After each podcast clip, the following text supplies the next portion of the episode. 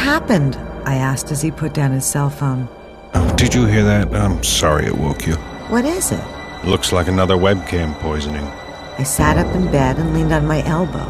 In the ambient light, I could see that Noah's features were drawn. I'm gonna have to go back to New York this morning. Tell me about the woman. Is she dead? Women.